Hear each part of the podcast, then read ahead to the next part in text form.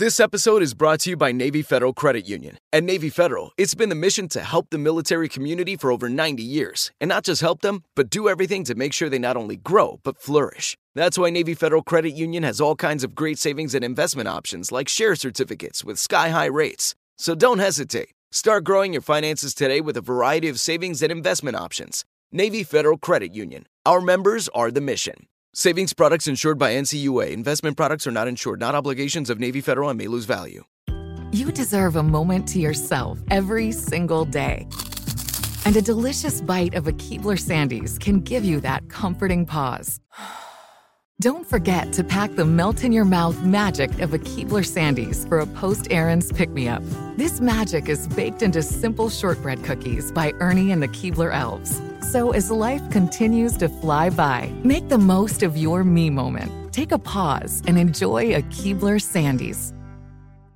Looking to step up your Mother's Day flowers? The Home Depot has an idea. Let Mom's green thumb do some digging with colorful flowers, pots, and premium soils to bring out the most in her patios, walkways, and gardens. Right now, get Vigoro potting soil, just $8.97 for strong, healthy, vibrant plants indoors and outside.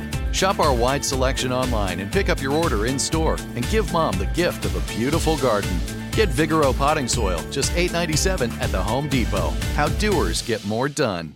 Teething can be a real nightmare for your little ones. Hyland's Naturals Baby Oral Pain Relief Tablets can help ease the pain. Its gentle, natural, active ingredients like chamomile and arnica soothe your baby's mouth and gums. Made with ingredients derived from plant, minerals, and other sources, free of harsh chemicals, you can count on Hyland's for serious pain relief for your teething baby. Hyland's is a kinder way to care for teething. Visit Hyland's.com/kind. That's HYLANDS.com/kind. Claims based on traditional homeopathic practice, not accepted medical evidence, not FDA evaluated. Hola mi gente, what's good, what's poppin'? It's your girl Amara La Negra. You may know me from the reality show Love and Hip Hop Miami. Los quiero invitar to listen to my weekly podcast Exactly Amara, where I'll be talking about todo lo bueno and none of the BS. Let me excite your mind with topics like dating, sex, relationships. Así que listen to Exactly Amara every Thursday on the iHeartRadio app, Apple Podcasts, or wherever you get your podcasts. Brought to you by Metro by T-Mobile. Rule your day with 5G. Do you suffer from Zoom fatigue? Otter.ai is here to help. Use Otter.ai to get automatic meeting notes. You can even step away from the meeting and catch up anytime. Get started for free at Otter.ai or download in the app stores. That's Otter.ai.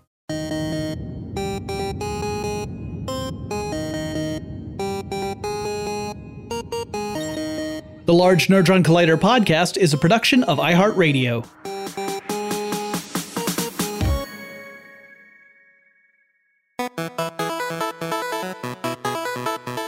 Everybody, welcome to the Large Nerdron Collider Podcast, the podcast that's all about the geeky things happening in the world around us and how very excited we are about them. I am Ariel Kasten, and with me as always is my super brilliant creative co-host, Jonathan Strickland. Guys, I really wish you could be on this video call when we do this. Ariel really talks with her hands a lot. And it's just very entertaining to me, and it never translates over to the podcast. Ariel, as always, I have a question for you.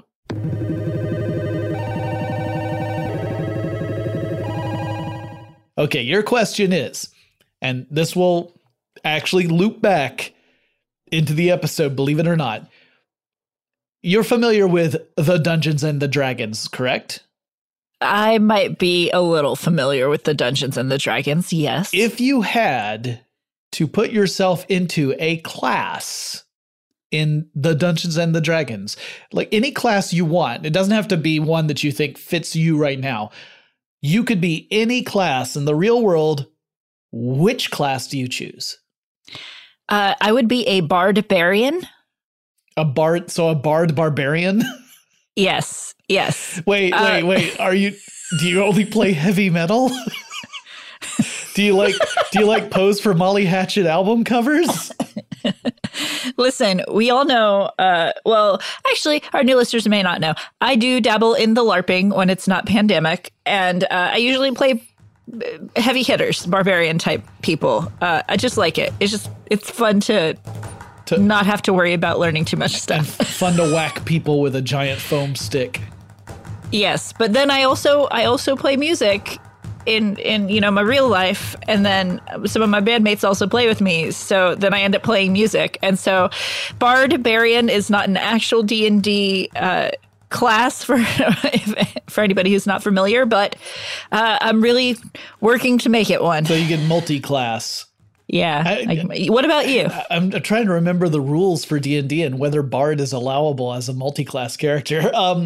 Well, I guess it depends on the iteration of D&D as well. Right. Yeah. You also, dear listeners, have to remember that when I started playing Dungeons and Dragons, it was after the basic D&D set that had been released, but it was when Advanced Dungeons and Dragons was a thing before even the second edition.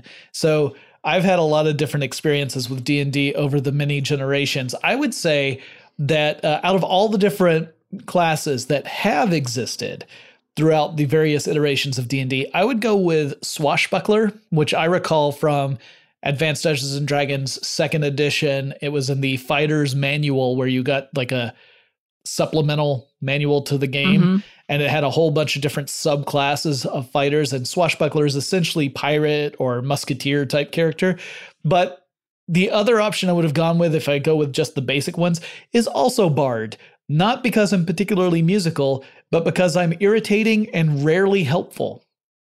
I don't think that about you at all. You're very helpful, and I enjoy being around you. Well, that's why you and I are in a party together. You're the only one who will hang out with me. So I'm glad we have that question settled. And today we're going to be talking a lot about movies and what has been going on throughout the pandemic and how it's affected movies. Just as we talked about television previously, now we're talking about film. And this is also a moment for us to acknowledge that our wonderful producer, Tari, she has a background in film. She went to film school. So I'm sure this is one of those things that she feels particularly passionate about as we're looking at how the world of film is changing as a result of the health crisis. But we're going to start off by talking about specific movies and what's been going on with them. Some of them have seen their release dates shuffle around a bit. And specifically geeky movies that we're excited about. So, you know, we're not always going to talk about TV and movies, but that's what we're doing today. All right. So I think we should start with The Batman. Yes, The Batman. Not just The Batman. The Batman. The Batman with Robert Pattinson, because they went back to filming during the pandemic, and then they immediately shut down because Robert Pattinson had COVID. Yeah, this was one of those examples we were talking about in that last episode about how, depending upon who gets affected and how often they're around other people, a COVID case can shut down a production for a couple of weeks. Now, in this case, you're talking about the lead actor. So obviously that's going to affect things. But if it was like a day player, like a one-line person, they might just get replaced. Right. If they were able to determine, oh, well, that person wasn't around enough people for that to be a potential problem.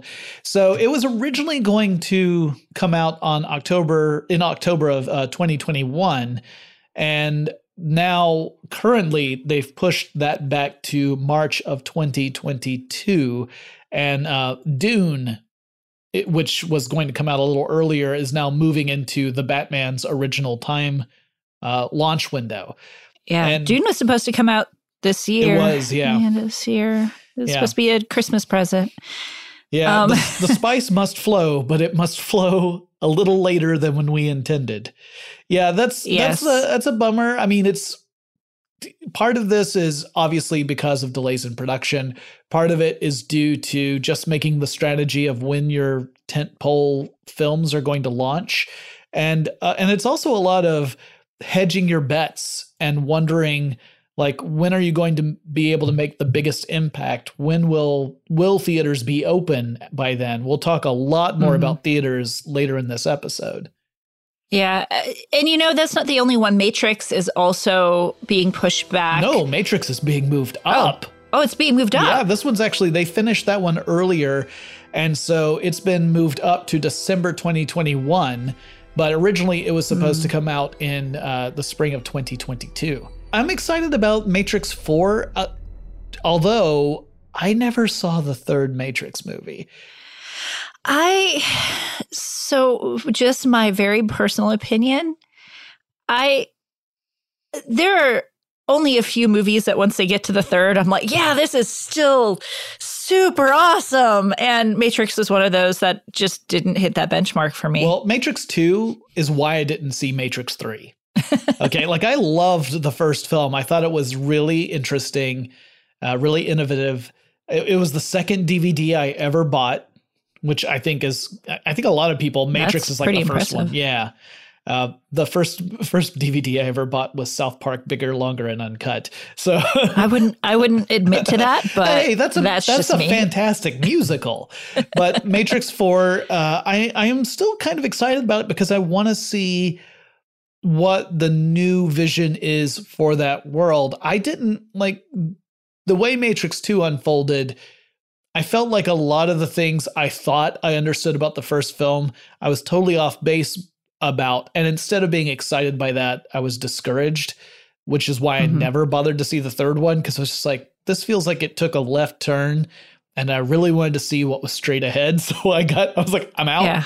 Yeah. But I do want to see how that goes. And of course, I mean, anytime you can build out the mythology of a science fiction world, I think that can be exciting.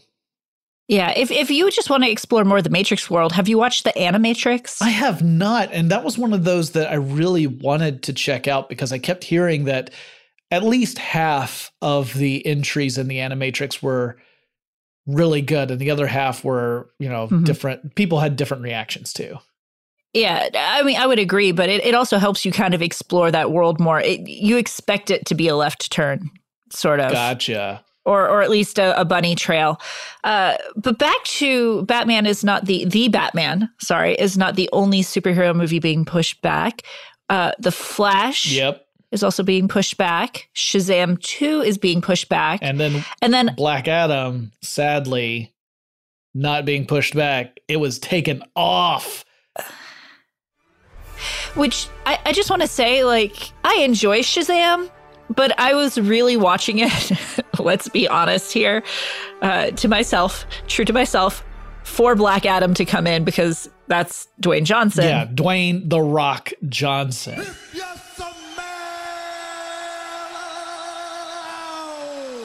What the Rock? Who I was very excited to see as Black Adam. So that's disappointing. I hope they bring it back at a future time. I mean, obviously, as we were just alluding to, the pandemic has made it much more complicated for these companies that have had extensive like launch plans that are laid out to be like a decade out. Disney's done this with the Marvel films, not to mention some other ones we'll talk about in just a second. But clearly something like this throws a wrench into all of that because, again, productions are more complicated and you're not really sure if you're even going to have theaters to release to by the end of it. Yeah. The weird one for me, though, because Black Adam is not the only movie from that studio slate that has been dropped altogether. They've also dropped the Minecraft movie. To me, I'm thinking that's one's perfect to make in quarantine because it's all... I would imagine it would all be CGI and voice actors. I haven't heard much about the Minecraft movie. Have you, Jonathan? I have not, but I was really hoping it was going to be a live-action film starring Patton Oswalt with a pickaxe. I would watch that. I would watch that very, very hard. Yeah, no, I didn't even know there was a Minecraft movie in production until I read so we read an article in Variety that had all this information in it about the different films that have been affected by the pandemic. And then we've got the thing that leads into where I asked the question at the beginning of the episode. Something I'm also excited to see what people do with. So yeah, this one, I didn't realize that there was a Dungeons and Dragons movie currently in development until I was doing research on films that had been impacted by the lockdown. And I saw that one of them that was pushed back was Dungeons and Dragons. And I thought, really? They're going to try and make another one of those? Well, I mean, they've been talking about it forever. So for me, it's not that I didn't know that there was a Dungeons and Dragons movie in development. It's that I didn't know one had actually taken purchase. I mean, we even heard Joe Manganiello, I think I said that right, wanted to make a D&D movie. He's a big D&D fan. We know that Vin Diesel is a big D&D fan. So it was only a matter of time. It's just the past ones have not been, exception of the cartoon, have not been the best. So most fun to watch. One thing I think is interesting is that a lot of the people who you would associate with actually doing a D&D movie, as in these are people who are either associated with loving the game or loving like video games, thing like Henry Cavill and stuff, people like that. They're all these huge beefy dudes, which is funny to me. Like I think of the people I played D&D with, none of us were huge beefy dudes. So no, but you might have pretended that you were. Sure, but these guys are gonna have to pretend that they're like I would want a D&D movie where half the film is taking place in the real world and you see the real people who are playing the characters. So I mean, but if you've got a big beefy dude playing a character, you want to see the people playing the game playing the characters. Yeah, I see what you're saying. Didn't they do that in the last D&D movie that didn't go so well? I honestly don't know. I stopped. It didn't have Richard O'Brien in it, so I was out. I couldn't do that. Fair enough. So we don't know much about this D&D movie other than the fact that it was supposed to release in 2021, mid-2021, and is now pushed to May 2022. Try saying that 5 times fast, 2022. I guess it's not that hard. But there are lots of speculations of people that they've been pursuing to be in it. Will Smith, Josh Brolin, Chris Pratt, Vin Diesel, yay! Matthew McConaughey, Jamie Foxx, Joel Edgerton, Dave Bautista, Jeremy Renner, Johnny Depp. A lot of them have worked in fantasy and sci-fi genres. So it's not that they're unusual to, they're unfamiliar to those genres, but Looper did make an assumption or posed a question, and I wonder what you think about it, Jonathan. They said, are they looking at all these people to pare them down to one leading man? Or are they looking at all of these people to be leading men because each is going to play a different character type and a party is usually made up of leading men, which I think would be fantastic. I'd love to see each of them take their own style of acting and preferred genre and put it into their D&D party character. I mean, I imagine it's going to be an ensemble piece. If it's not an ensemble piece, then it's not really Dungeons and Dragons, right? So I mean, like it might as well be any fantasy film if you have it where there's one principal lead and then a bunch of supporting characters. You don't have to have the D&D, IP attached to it at all, because really when I think of Dungeons and Dragons, I think of that party experience. Now, honestly, I would like to see an all-woman cast and just bring all the actresses from Bridesmaids in and do a D&D movie. Emmy.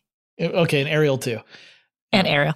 I mean, I have no doubt it'll be on an ensemble cast. It's just whether it's an ensemble of like a big name and a bunch of lesser known actors or an ensemble of all. Yeah, I think it'll probably be, I think they're probably going to aim. I mean, a lot of the producers that are attached to this are people who have worked on movies like Guardians of the Galaxy. So you look at that and you're like, okay, well, you've worked with some ensembles that have some notable people in them. I mean, I think we could probably expect something along the same lines. And obviously, anytime you're trying something like that, the hope is that you can set things up for another franchise, right? So like, how long are you going to go to the well of Marvel, DC, and Star Wars? You're probably going to want a couple of other things to dip into occasionally as well. And I think Dungeons and Dragons is one of those things. Yeah, another one of those things is Ghostbusters. Yeah, Ghostbusters Afterlife. So this was supposed to come out in early 2021 at least, but it's had its own delays. It recently wrapped shooting, as in not like, I think it was in November of this year that they finally wrapped. Obviously, their whole production was delayed significantly through the pandemic. I mean, I remember seeing the teaser trailers for Ghostbusters Afterlife like almost a year ago. They still had a year to go before they wrapped shooting. Yeah, and this is a hard one because they do have kid actors in it, and kid actors grow up real fast. Yeah, they do. And this one's supposed to come out June 11th, 2021. And this one's from Paramount. We're going to talk a little bit more about some strategies that movie studios have when it comes to releasing films in the pandemic. What Paramount's been essentially doing is, rather than holding on to its movies, selling off those films to various streaming services. Yeah. Something else I am sure I will enjoy when it eventually comes out is the Wicked movie. I've never actually seen the stage play. Oh, you haven't? Musical. I've seen it twice. You know, and I lived with a roommate who adored it, so I've heard all of the music. Yeah, I just haven't ever watched it. You have defied gravity on multiple occasions. I have defied gravity and defied societal expectations for myself. That's your go-to. Yeah, so this was originally supposed to come out next December, so the 2021 December, but that obviously hasn't happened. I mean, as far as I know, they haven't even begun production on this. The director who was attached to the project had to exit, Stephen Daldry, because he had scheduling conflicts because the delays had pushed this so far back. So as far as I know, it's still planned. I haven't heard of a new director being attached to it, largely because, again, it's hard to plan things when you're in the middle of a pandemic. But this is a bummer for people who like movie musicals. Yeah. Yeah. You know, and I do appreciate Daldry for stepping down. You know, it wasn't out of malice. It was simply he couldn't turn it around in the time they wanted. Yeah. And I appreciate him saying you might find somebody who can give you a better product for the time frame you're looking for. He said that it was an amicable parting. It was just, you know, it's just business. Also just business. I'm kind of excited because Jurassic Park Dominion, it feels like it's taking all of the previous Jurassic Parks and mashing it all up together, which it is. And I'm very excited about it to see all of those actors all together, the Jurassic World and the Jurassic Park actors. I'm curious to see if once again we will have a plot that's so stupid about making dinosaurs as weapons, as if that would somehow be more effective than, I don't know, weapons. It's Jurassic Park Dominion. They're all going to be wearing pith helmets and top hats and monocles, the dinosaurs, and playing Parliament. I'm fine with that. So yeah, this movie was an enormous effort. It took a year and a half from pre-production to wrapping. And that's with it being the first movie to come back to production after everything got shut down. It was the very first major film to go back into production after the initial lockdown. According to the producers, they administered approximately 40,000 COVID tests throughout the length of the production process once they came back online. Apparently, the COVID testing added somewhere around $8 million to the film's budget, just to make sure that they were doing things in a way that wasn't going to put anyone at risk.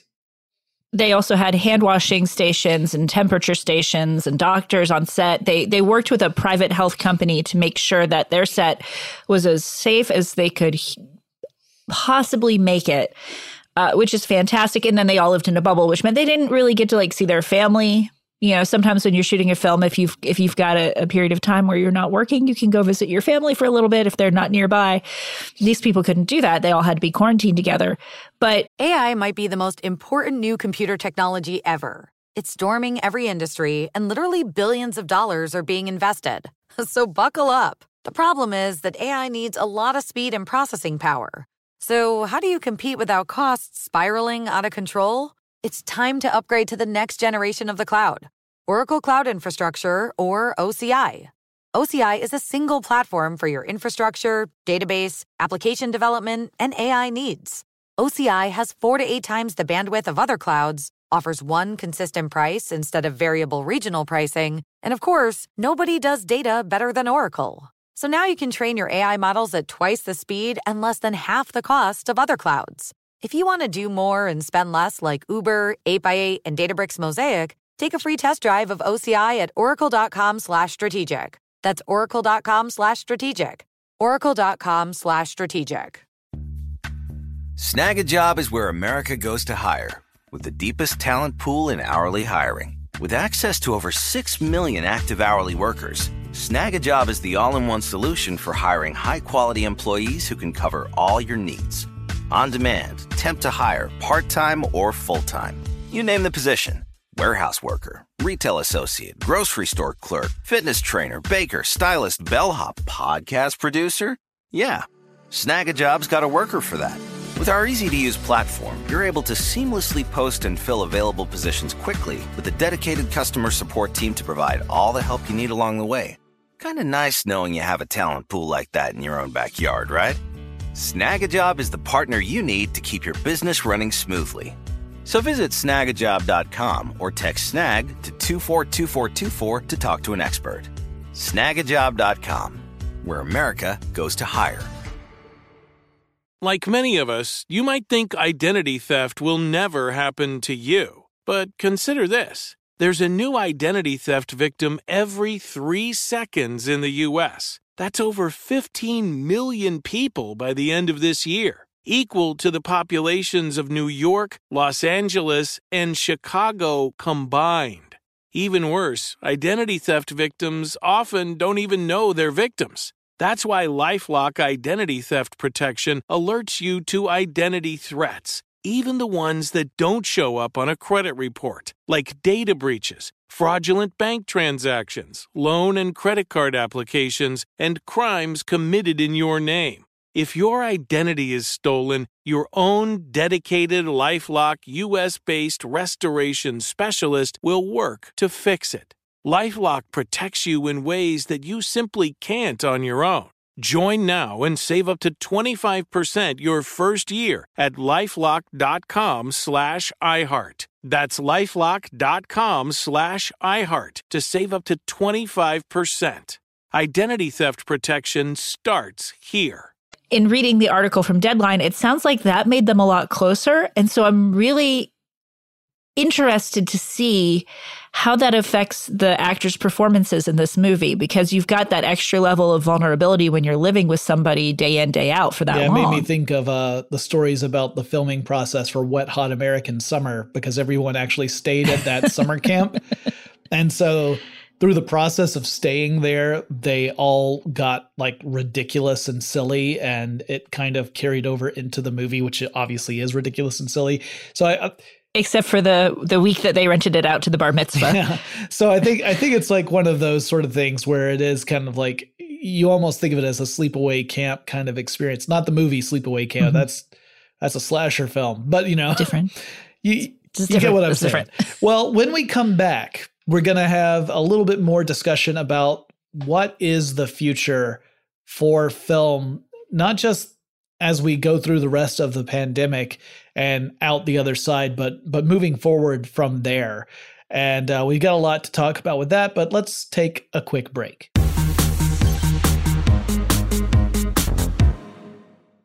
Teething can be a real nightmare for your little ones. So are you looking for the best relief to soothe teething pain? Well, Hyland's Naturals Baby Oral Pain Relief can help ease the pain. It's gentle, natural active ingredients like chamomile and arnica. They'll soothe your baby's mouth and gums. No chemicals, no funny business. Hyland's is a kinder way to care for teething. Get yours at Hyland's.com/kind. That's Hylands.com/kind. Claims based on traditional homeopathic practice, not accepted medical evidence, not FDA evaluated. What's spring like in winter's favorite town, Park City, Utah? Imagine waking up on a bluebird day to ski the greatest snow on earth.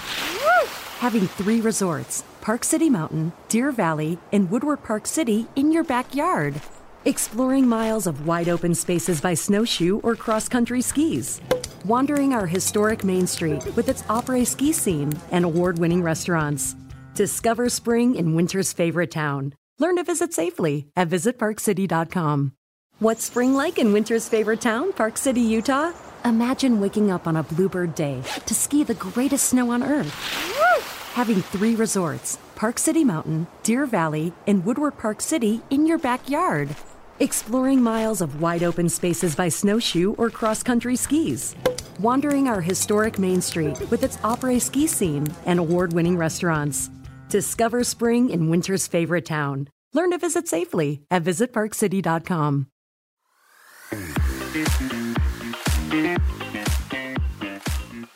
All right, so we're back. And a couple of our news articles, we actually moved into this conversation topic because it's important to the future of movie theaters. So Universal Pictures has shortened the amount of time that a blockbuster movie, a first-run movie, stays in the theater before people can rent it online, buy it, such like that, to try to make up for these profits that are being missed. And it hit theaters pretty hard. It did. The original, generally the accepted approach is that a film is in theaters for like 3 months before you can start to offer it up on things like Blu-ray or streaming. But Universal shortens that to 17 days, so half a month essentially. And yeah, and then like very recent news, as in the week that we're recording this, Warner Brothers announced that they're going to be just releasing a whole year worth of their movies to HBO Max directly. Yeah, without along with the movie theater release. Without any extra charge for HBO Max. This is to drive more people to subscribe to HBO Max. And the idea there is that films that will go up in theaters, they'll also be available that day on HBO Max. And they'll be available for, I think, 31 days. For free. Yeah. So that way, if you are an HBO Max subscriber, then the 17 movies that Warner has on its slate for 2021 will all be available. And both of these stories are making movie theaters very nervous, understandably. Mm-hmm. They're not fans of the idea of getting rid of that exclusivity. That exclusivity of only being able to see a movie in a movie theater is the lifeblood for theaters, and they've been having a real hard time in 2020. A lot of movie theaters have been looking at shutting down. In fact, Cineworld, which owns Regal Cinemas, shut down all 536 of its theaters for at least until March of next year because there's not enough movies coming out to keep them going. I think the nail in the coffin was when the new James Bond film got pushed back. They said, There's just not enough movies to bring audiences in for us to break even. Yeah, they like even if they have all full, like a lot of theaters are working at 25% capacity right now. So even if they sell out that entire 25% capacity, if there's only one movie, they aren't going to be able to pay their employees. They aren't going to be able to buy the popcorn. Yeah, you know? Yeah, the concessions and everything. We've known for a long time that the margins of running the theater business are really thin. Like theaters do not make very much money off of ticket sales. They make their money elsewhere, like largely through concessions and also renting out their space occasionally. And we're starting, obviously both of those take a huge hit, right? So if you're selling fewer tickets, fewer people are going to be buying food. And if you are in the middle of a pandemic, you're not going to get a lot of people saying, "Oh, you know what I want to do? Rent out a movie theater and fill it with 200 people." So it's a really tough time. And there are a lot of articles out there asking about, do movie theaters even have a future? Are they going to be able to survive this when they were already struggling before the pandemic? And now not only has the pandemic shut them down in the meantime, but it's setting an expectation among consumers about what seeing a film means these days. I mean, it's really interesting to me because so much of the recouping the cost of making the movie comes from that initial box office weekend, you know?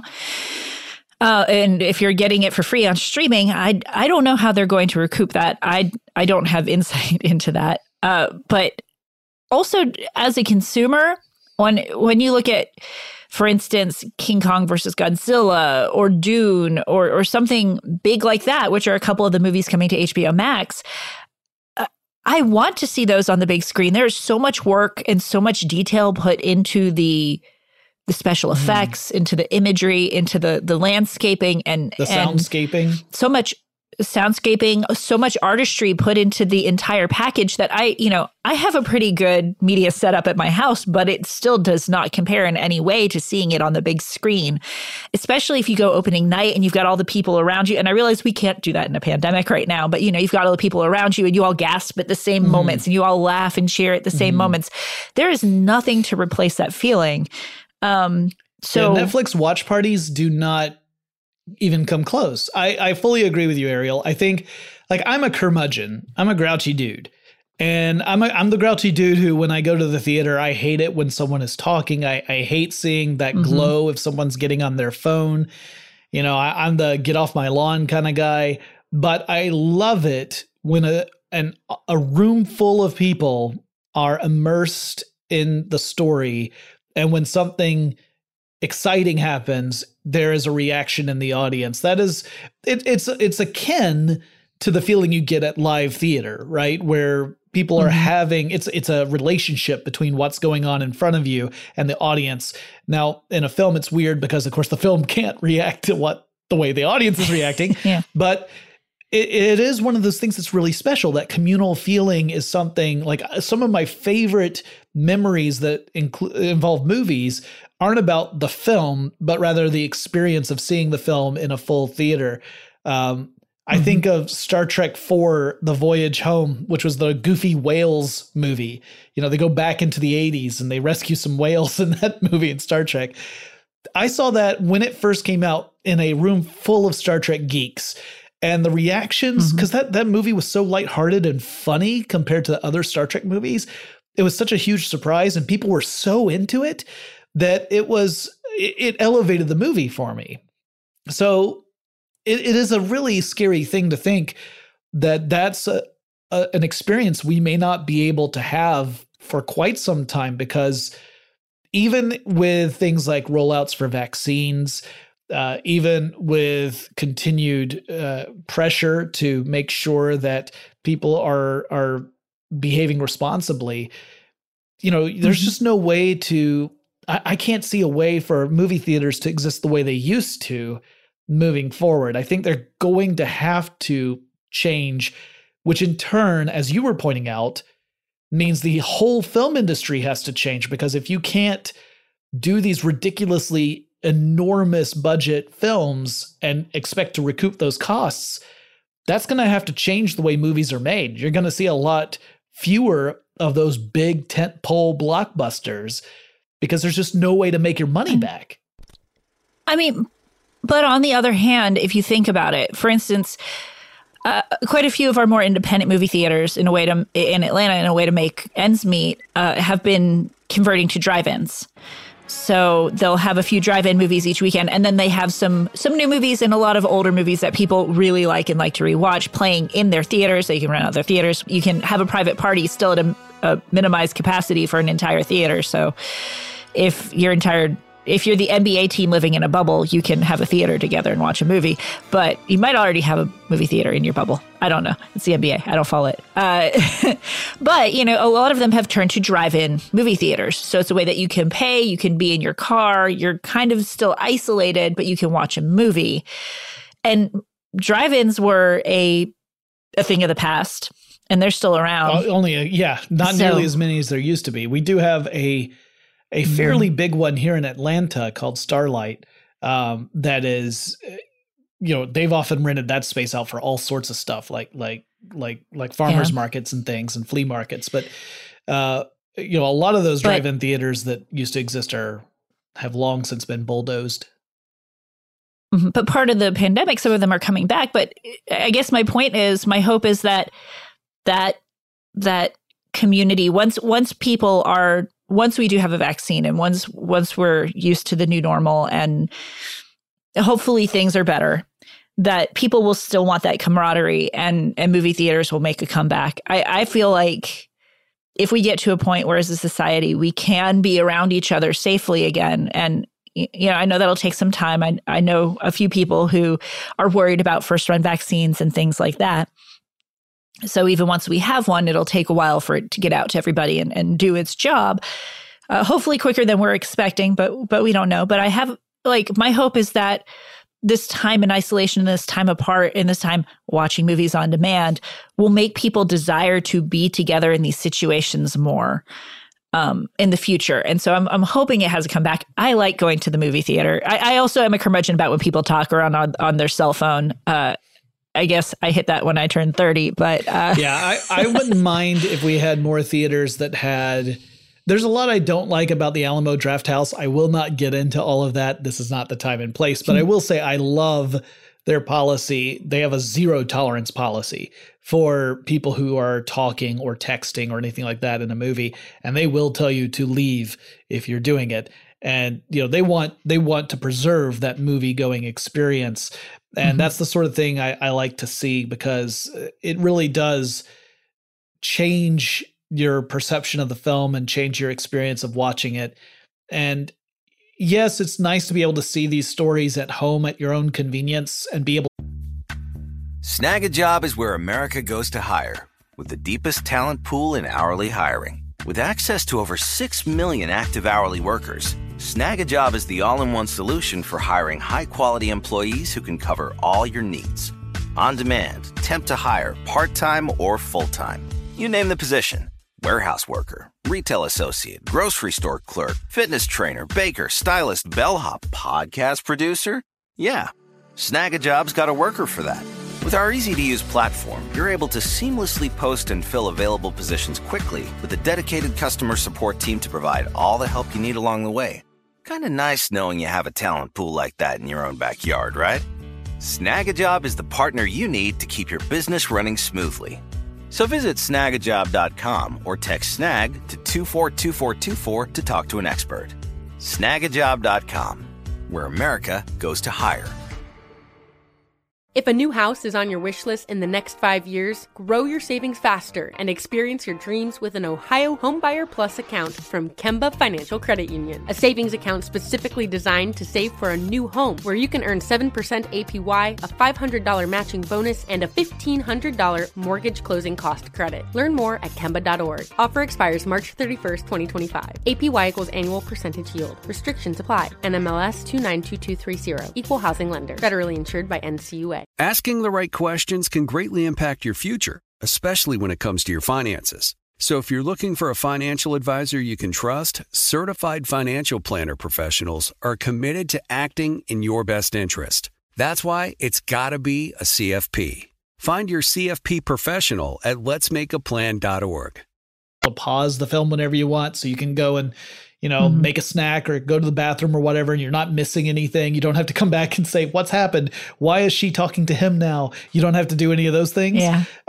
But you lose so much. I mean, just in the scale, the scope, especially for those special effects heavy films. And you lose that feeling of sitting in a room with people, most of whom you don't know, and you're all experiencing the same thing and all having, you know, these very human reactions. Yeah. We talked about on Business on the Brink how the millennial generation is much more focused on experience than things. Yeah. Than things. And I feel like this is one that is an experience, you know. So I know that movie theaters have been declining for a while, but I really hope we find a way to pivot back and make them work. And there are a lot of other things we didn't really touch on here. We're kind of out of time, but there's a very complicated relationship between movie studios and cable companies, because a lot of those have kind of merged together.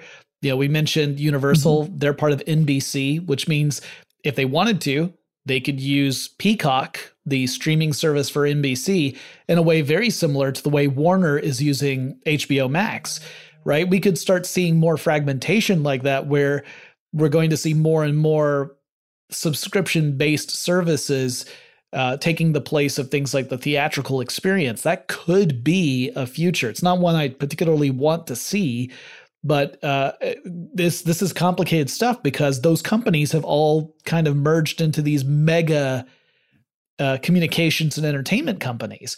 And it's funny to me, because this is the same sort of thing that the U.S. government previously attempted to prevent. Like, there were rules in place where movie studios would not be allowed to own chains of theaters because it was anti-competitive.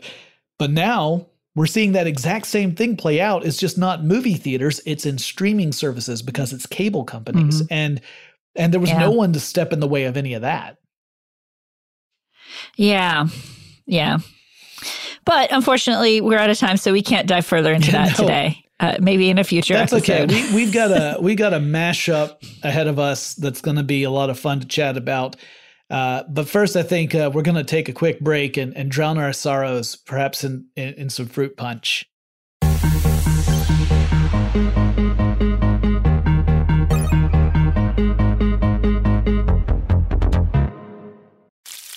Here at Freddy's, we could tell you how our original double is a steak burger made with 100% lean ground beef, cooked to order with deliciously crispy edges, and finished off with our Freddy's famous seasoning. But we'd rather let our original double speak for itself. Couldn't have said it better ourselves. Enjoy food made fresh, the Freddy's way.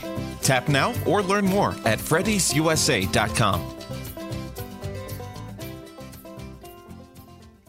Do you suffer from Zoom fatigue? With so many meetings each day, who can remember the key takeaways? Try Otter.ai to capture automatic live notes for meetings, interviews, or lectures. You can search the meeting notes, highlight action items, share the notes with your coworkers, and also play back the audio. Can't join a meeting? No worries. Send your Otter assistant to capture the notes for you. Otter.ai works for in-person and virtual meetings like Zoom, Microsoft Teams, and Google Meet. Get started for free at Otter.ai or download in the app stores. That's Otter.ai.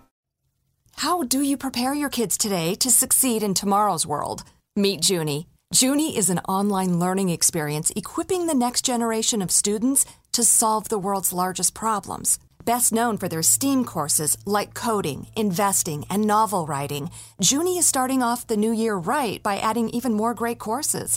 All new robotics, crypto, app development, 3D design, and more. So many options for kids 7 to 18. And with varying types of learning formats and project-based curriculum, your student will be ready to take on the real world. See for yourself why Junie is trusted by thousands of parents and loved by kids. Go to junilearning.com and take advantage of a special invite to kick off the new year. Enter promo code IHEART30 at checkout for 30% off. That's junilearning.com and promo code IHEART30 for 30% off all the great courses Junie has to offer.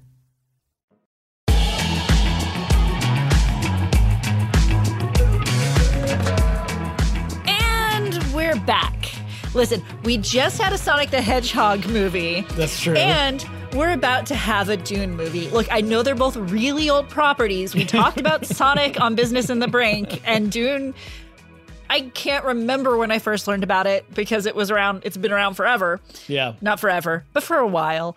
But they're new again. So I wanted to pick things that were relevant currently. Okay, so we would typically go do a rundown on what these are. So Dune being a famous science fiction epic series at this point, Frank Herbert creating it, and it's a series that begins with a character who inherits his father's legacy, and his father himself has been essentially punished by being sent to lord over a desert planet called Arrakis.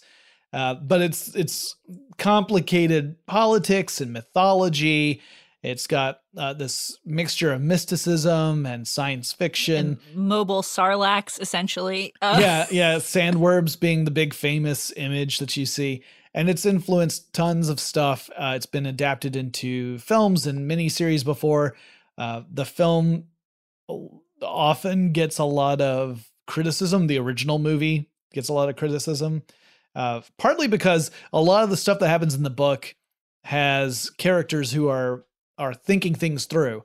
So how do you portray that when it's a movie? Because you can't, like, you could try and create dialogue, but that gets very artificial very quickly. So there was a lot of voiceovers. There's a lot of voiceovers. Also, you know, as an actor, I'm often told it's what you think between the lines that sells it, but you get tired of watching that much thinking after a while. Yeah, no, you'd have characters essentially stop what they're doing for like 45 seconds so that this monologue could be performed via voiceover while they were staring out at nothing. Do you like Dune? I do. I do like Dune. You know, I'm not a diehard Dune fan, but that's because when I was growing up, I leaned more toward fantasy than science fiction. The two were always grouped together in bookstores, but I was more of a fantasy guy. So again, Tolkien, I mean, I've got the Tolkien tattoo, et cetera, et cetera. But I have an appreciation for Dune, and there is a lot of fantasy in Dune as well. Like I think of it as science fiction, but if you actually read through it, there are a lot of fantastical elements, things that almost range toward magical, with the way that world plays out. Yeah. Are you a big fan of Dune? I am. So I watched the original movie. That was my intro to it, I will just say, way back when. But I like it. I do like the story. I'm very excited about the new movie. It looks like it holds pretty true to the book, which is something we have talked about in past podcasts. Try saying that 5 times fast. Or just once for me. Yeah. For me, obviously, too.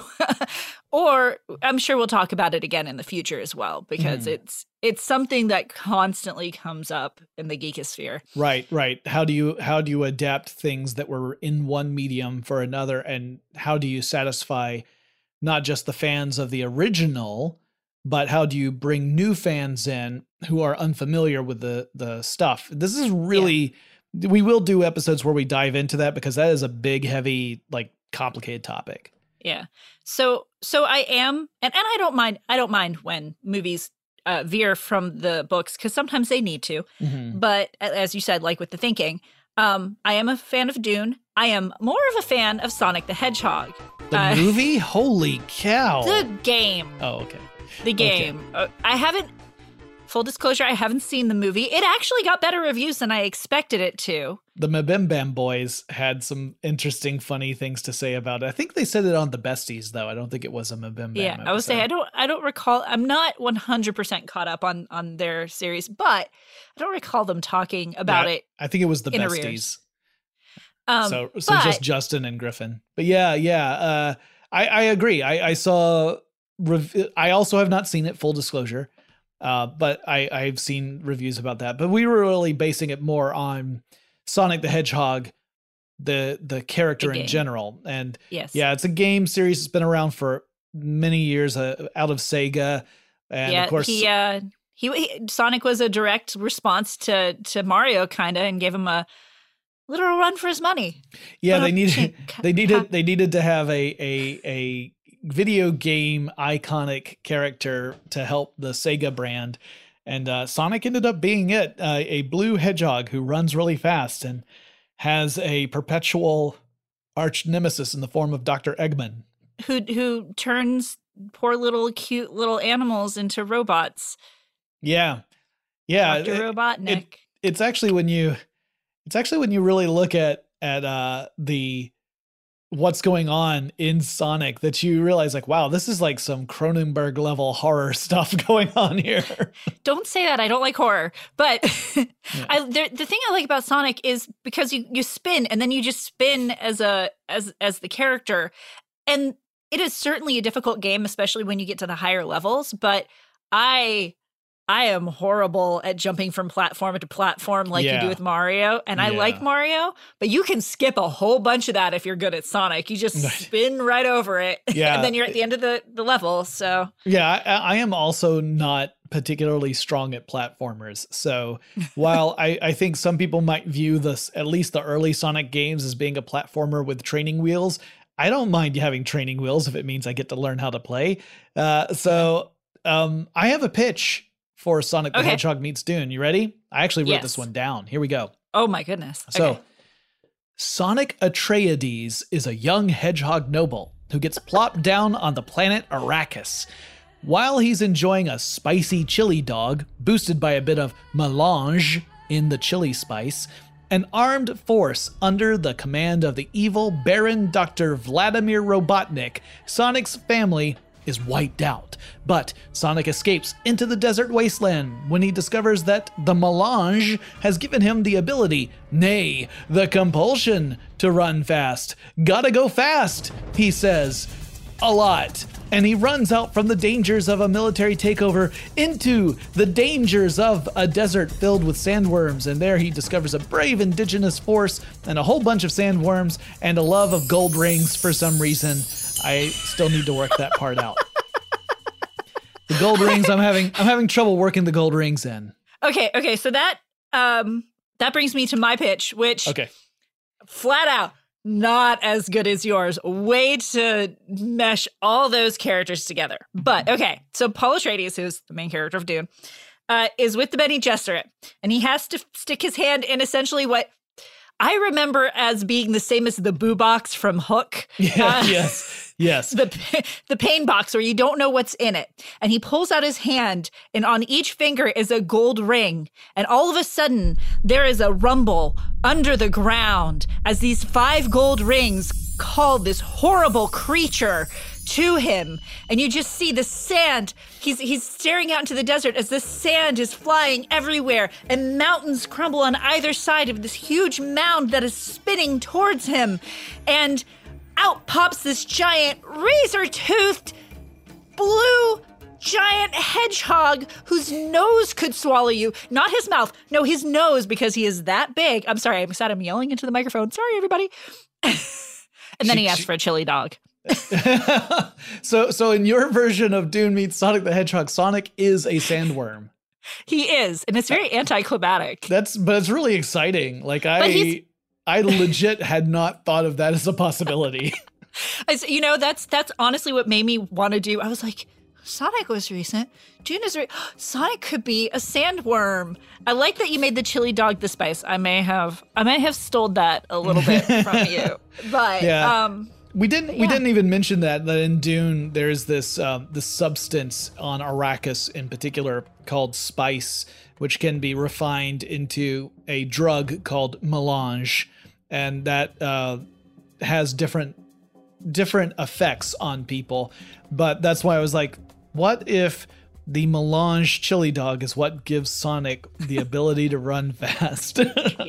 Yes. So, which I think was more of a thing in the cartoon and maybe the movie than the video game. Yeah, by far. Yeah, the cartoon was a lot of fun, you guys. It's old. I don't know if it holds up, but it was a lot of fun at the time. Yeah. So that's kind of an example of the sort of mashups we'll do. We did one. Did we? Was that just a test where we did Willy Wonka and the Candyman? Yes. The Candyman? Oh, yes. That one turned out great. Well, maybe we'll be able to revisit it, because while those things were supposed to come out, at least I think Candyman was supposed to come out around this time, and I was hoping to get it out for Halloween 2020. Because of pandemic, everything's been pushed back. So the news at the time was that as we all know, and we'll definitely talk about this more in depth in the future, Jordan Peele is remaking the old horror movie Candyman to be a little bit more poignant to today's issues, although it was at the time as well. Yeah, it was actually really a kind of a forward-thinking horror movie at the time. Yeah, so he's bringing it back around from all of the sequels to its original form. And then also, at the time, it had been announced that Netflix was going to do a Roald Dahl series. So, hence that mashup. We might bring it back because neither of those things have actually come out yet. So, I don't want to spoil what we came up with for that. But this next part is new, because when we were doing the mashups as movies, as sight gags, we couldn't ask you guys what you would have done in the mashup. But if you just listen to Sonic and Dune and were like, I think I could do better. which we do not dispute. Yeah. Write us and tell us how you would mash those two up. I mean, we might even read it on the air as opposed to just reading it and going, dang, why are they so creative? Right. And also the same thing is true for if there are either discussion topics within the geekosphere that you feel really merit a kind of, conversation and maybe debate. It could be anything within the geekosphere, everything from, the adaptations. We've got a planned episode coming up about the use of nostalgia as a jumping off point that I have a lot of feelings about and a lot of thoughts about. I think it'll be a multi-part discussion because there's lots of facets to it as well. That's true. And then there's also, if you have suggestions for mashups, that's another great thing to get in touch with us about. Like if there's two properties that, preferably properties that are not that, at least on the surface, similar to one another. If it's two things that are really close to each other, there might not be a whole lot of material to work with, but we'll give it a shot. But all of those things are the sort of things we'll be looking out for. If you do have an idea that you would like us to know about, one way to get in touch with us right now, while we still establish our presence online, is on Twitter. On Twitter, we are LNC_podcast. And so you can send us a tweet or a DM there, and we'll make sure our DMs are open for that. And that would be one way to get in touch with us. We also have an Instagram account, so you can message us there as well. Yes, and we are also on Facebook, which I check pretty regularly, so you can message us there as well. That one is all up to Ariel, because I ditched it. all the social medias. One thing we're about at the Large Nerdron Collider podcast that we didn't talk about that I do want to end with is that, you know, geeks are very, very passionate. And you can be opinionated about something and still be kind to people who have different opinions than you. So be nice. We're open to, even if you want to send constructive criticism, we're open to that, but be nice. Yeah. Just be nice. Yeah. Our opinion is that we can love something, we can critique that something, but there's no need to get mean about it. And that, you know, if I get into a conversation with someone who genuinely loves the Star Wars prequels, I can be of the right temperament to accept that they hold an opinion that is very different from mine, but that does not make that opinion less valid, even though they're wrong.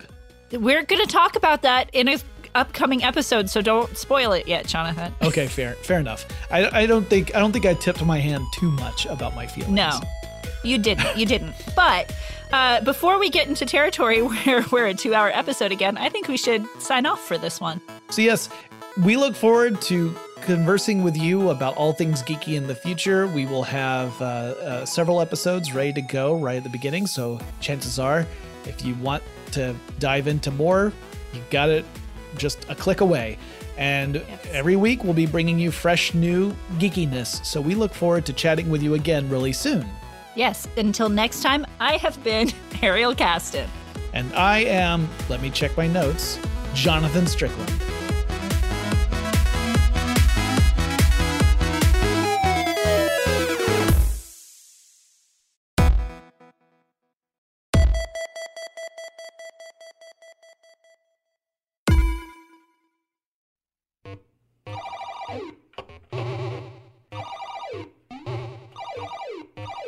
The Large Nerdron Collider is a production of iHeartRadio and was created by Ariel Kasten.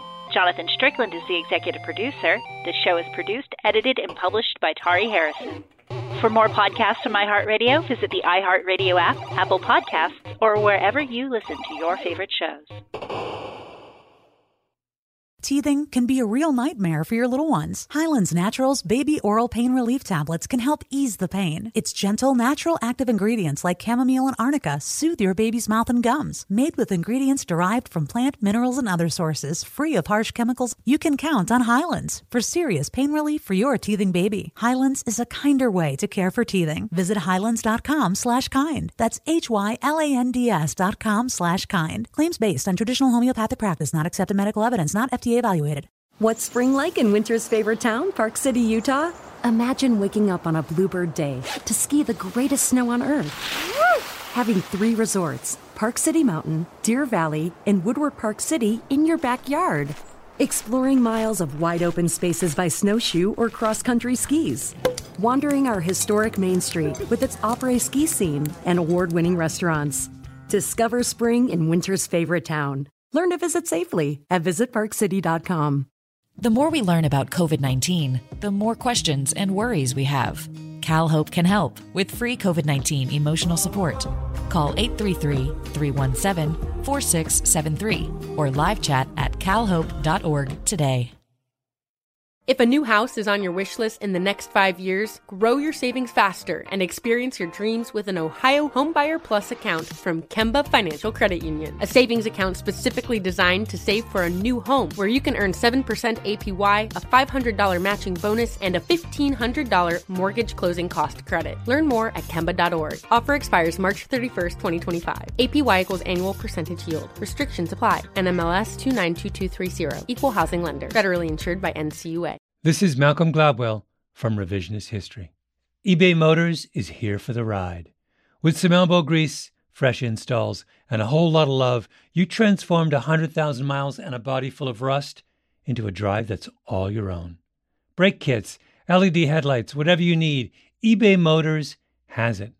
And with eBay Guaranteed Fit, it's guaranteed to fit your ride the first time, every time, or your money back.